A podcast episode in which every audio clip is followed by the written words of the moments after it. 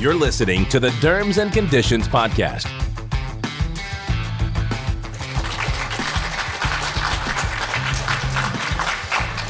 So we're going to get started with our production here. My name is Jim Del Rosso, and it's a pleasure to bring with me today uh, David Cohen, who you all know from New York, and April Armstrong from the other coast, uh, down there in Southern California. And we're now in our second year of Derms and Conditions podcasts. We're very proud today to have this this live edition. We've started uh, 2000, uh, 2022 with episode number 18 with Jason Hawks, and that's already up and running.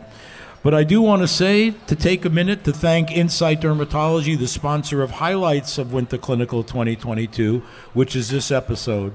Learn more about Incyte's innovative approach to treatment at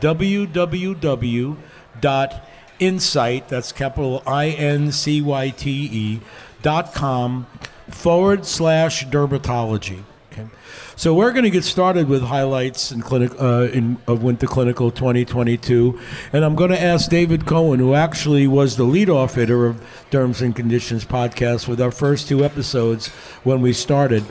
David, what in listening to the presentations at the meeting, what what stuck out in your mind as being something that you felt uh, was really important? So, Jim, as you, as you mentioned a little earlier, um, I, this meeting was so packed with pearls and new data. I mean, we could probably do a half a dozen podcasts. I think just from a medical dermatology standpoint, one uh, there's a number of lectures there, but Dawn Salmons spoke about chronic urticaria. I think it's one of those areas we don't think a lot about in dermatology, but we deal with daily. And we, we get distracted by all the advances in uh, psoriasis and eczema. She pointed out a couple of important things. Omalizumab, Xolair, which we know about for, for years, not something we use in the dermatology office very much because we're concerned about anaphylaxis, but the label's changed. And now, after three supervised doses, patients can self administer at home. I think that's really going to open it up for us a bit more. We also saw over the summer uh, Dupilumab issuing data on chronic spontaneous urticaria, the new name for chronic urticaria, chronic spontaneous urticaria, demonstrating sort of 2x the improvement over antihistamines.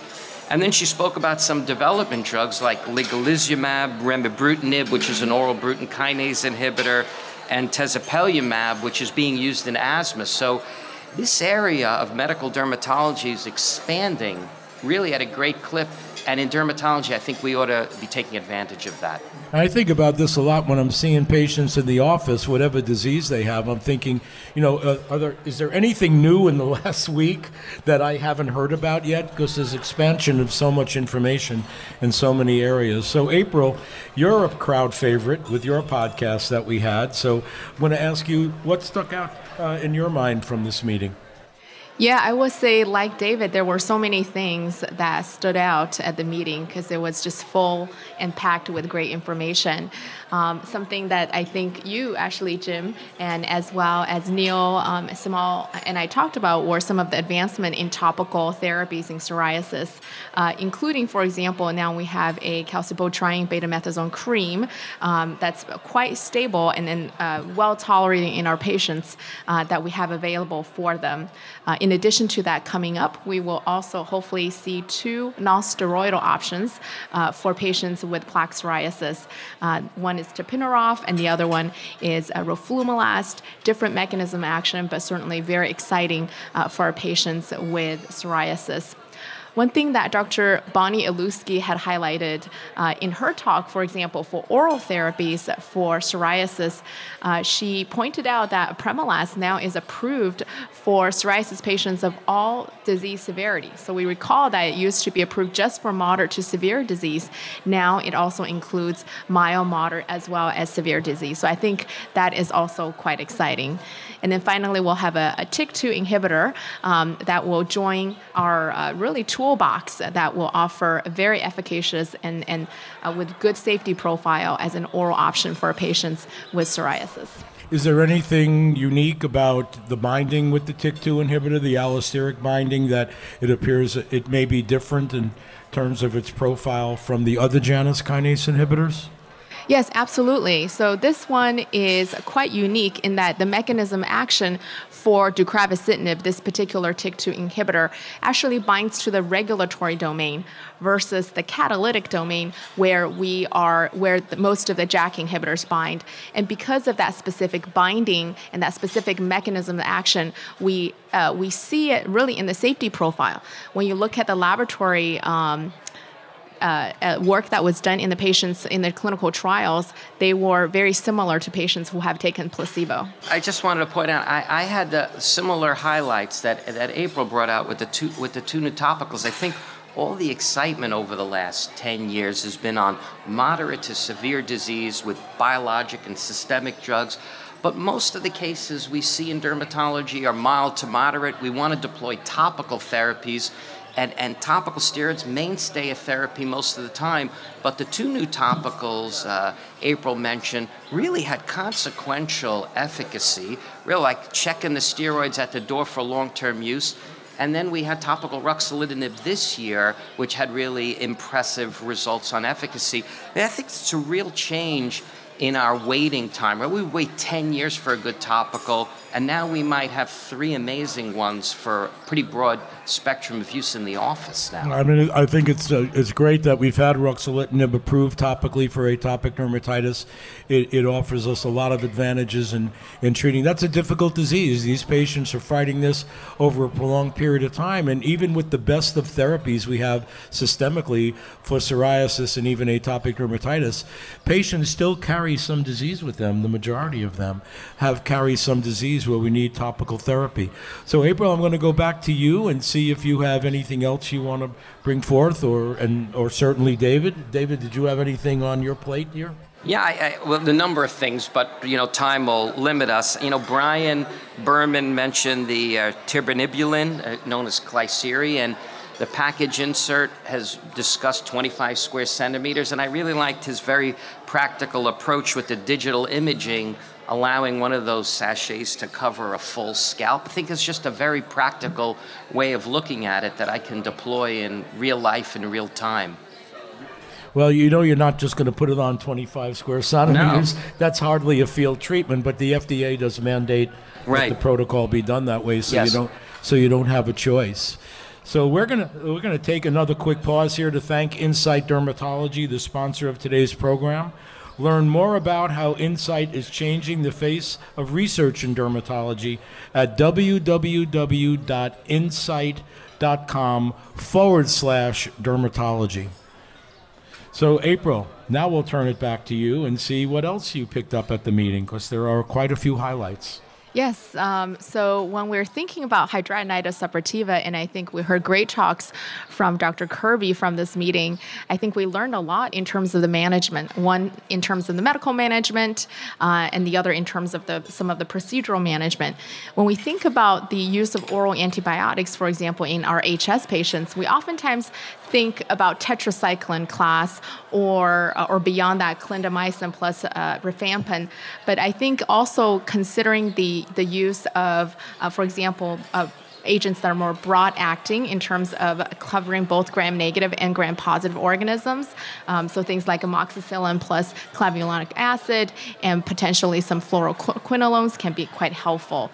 Uh, I'm very encouraged to see in the biologic realm for HS, for example, we have the advent of IL 17 inhibitors and IL 1 inhibitor uh, in the pipeline that will be additional uh, biologic options, hopefully, in the near future, uh, in addition to our TNF inhibitor adalimumab, which is currently the only approved biologic uh, for, for HS. And then finally, I learned a tip that uh, that when you inject these HS lesions, uh, perhaps uh, you know if you use five milligram per K, uh, per um, mil concentration, that may be a little too low. So um, I think Joslyn was talking about using 10 to 20 megs per mil concentration, and, uh, uh, and, and inject a good one to two mils into these lesions, into these highly inflammatory nodules or, or abscesses to really get those lesions down. So, getting into the nitty gritty details um, to understand the amount of concentration of the uh, intralesional Kenalog we need to inject, I thought was very helpful. Uh, actually, we use evidence-based medicine, and my evidence on that was uh, was one colleague that I respect a lot that treats a lot of hidradenitis told me a few years back. He said, inject 10, even 20 milligrams per cc, and I've been using that uh, routinely. Evidence-based, one doctor, but he was right, and it turned out to be very, very helpful.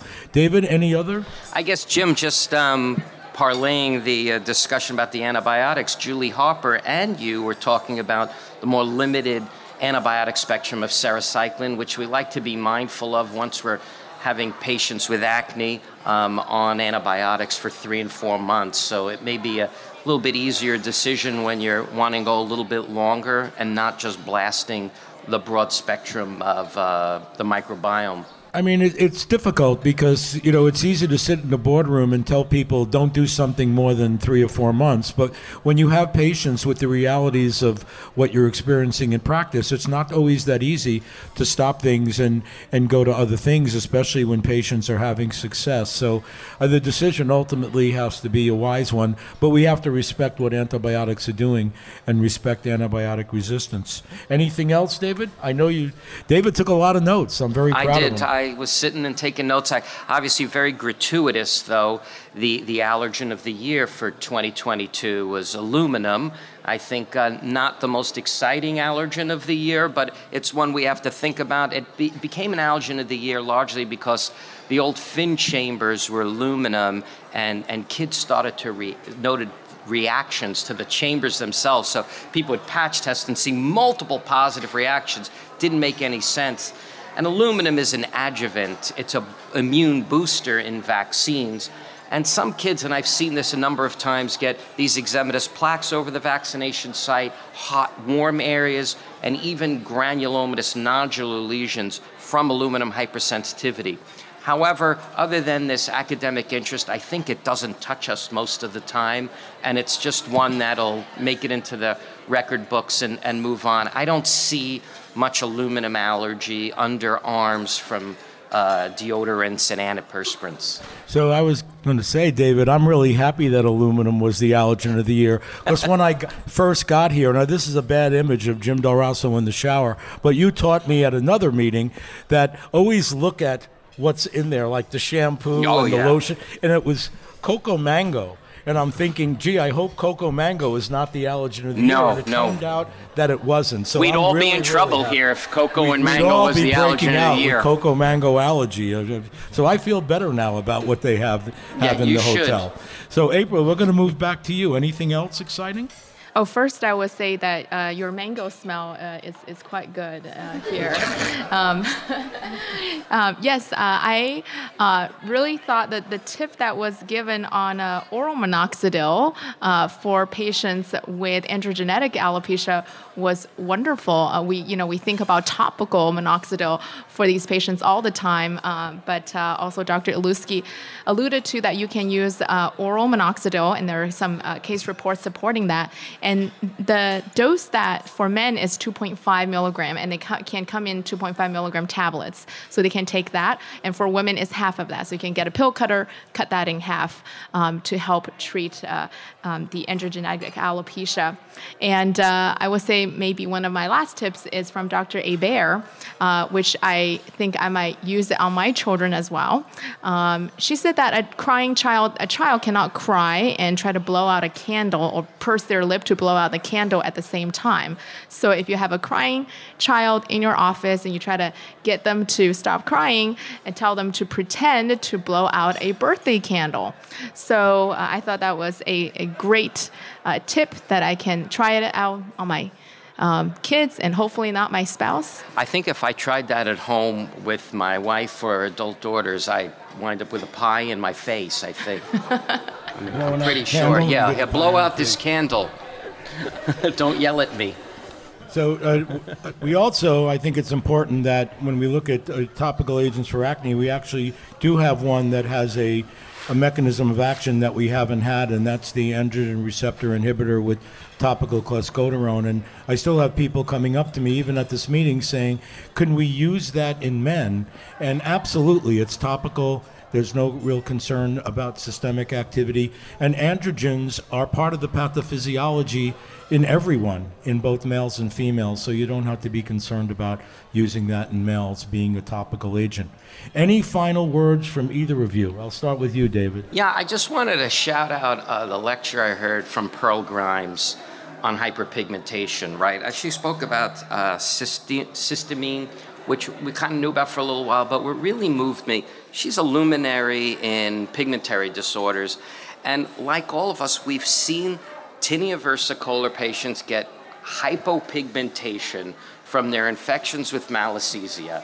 And, and she's looking at um, sort of uh, purifying malassezia extracts to parlay that against hyperpigmentation. And I just thought that was a brilliant clinical observation that she's going to try to turn into something that may be useful, akin to minoxidil being used for hypertension and creating hair, hair growth, right? I, I think she's uh, really a great example of, of using a clinical observation to try to solve a problem. Well, it's interesting because azelaic acid, which can result in some hypopigmentation if you're treating hyperpigmented skin is actually one of the acids that's produced by by malassezia and, and when it when you have that that phase of of that infection. So I, I think that's interesting. Pearl Grimes is the one who taught me way back about using topical retinoids in patients with darker skin where a lot of people were afraid of doing it. So she, you get your pearls from Pearl, that's yeah, for sure. That's, that's exactly. So we'll end up with uh, Dr. Armstrong to give us some final tips. yes, final and, and as I would say, Dr. Grimes is a fellow Angelino, um, so I'm very glad to have her in, in our area. Um, I will say that another tip uh, that I found was very helpful is from Dr. Coldiron, who said that in your practice, uh, try to put up a staff bulletin board where staff can put up, um, you can put brief announcements, but also staff members can put up pictures of, of their children so that you share a little bit of um, your life with the other staff, and it can be in an area only that staff can see, but it can really help boost the morale uh, in the office. And I feel like we all need that uh, during this time. That's certainly for sure. So I want to say thanks again to Incyte Dermatology, the sponsor of highlights of Winter Clinical 2022. Be sure to drop by their booth here at Winter Clinical or check out their website at www.incyte.com forward slash dermatology. And remember, you could uh, subscribe to Derms and Conditions podcast at Apple Podcasts or where, wherever you get your favorite shows. Keep listening because you're going to learn from people like the ones that are to my right here and to my left. Thank you very much.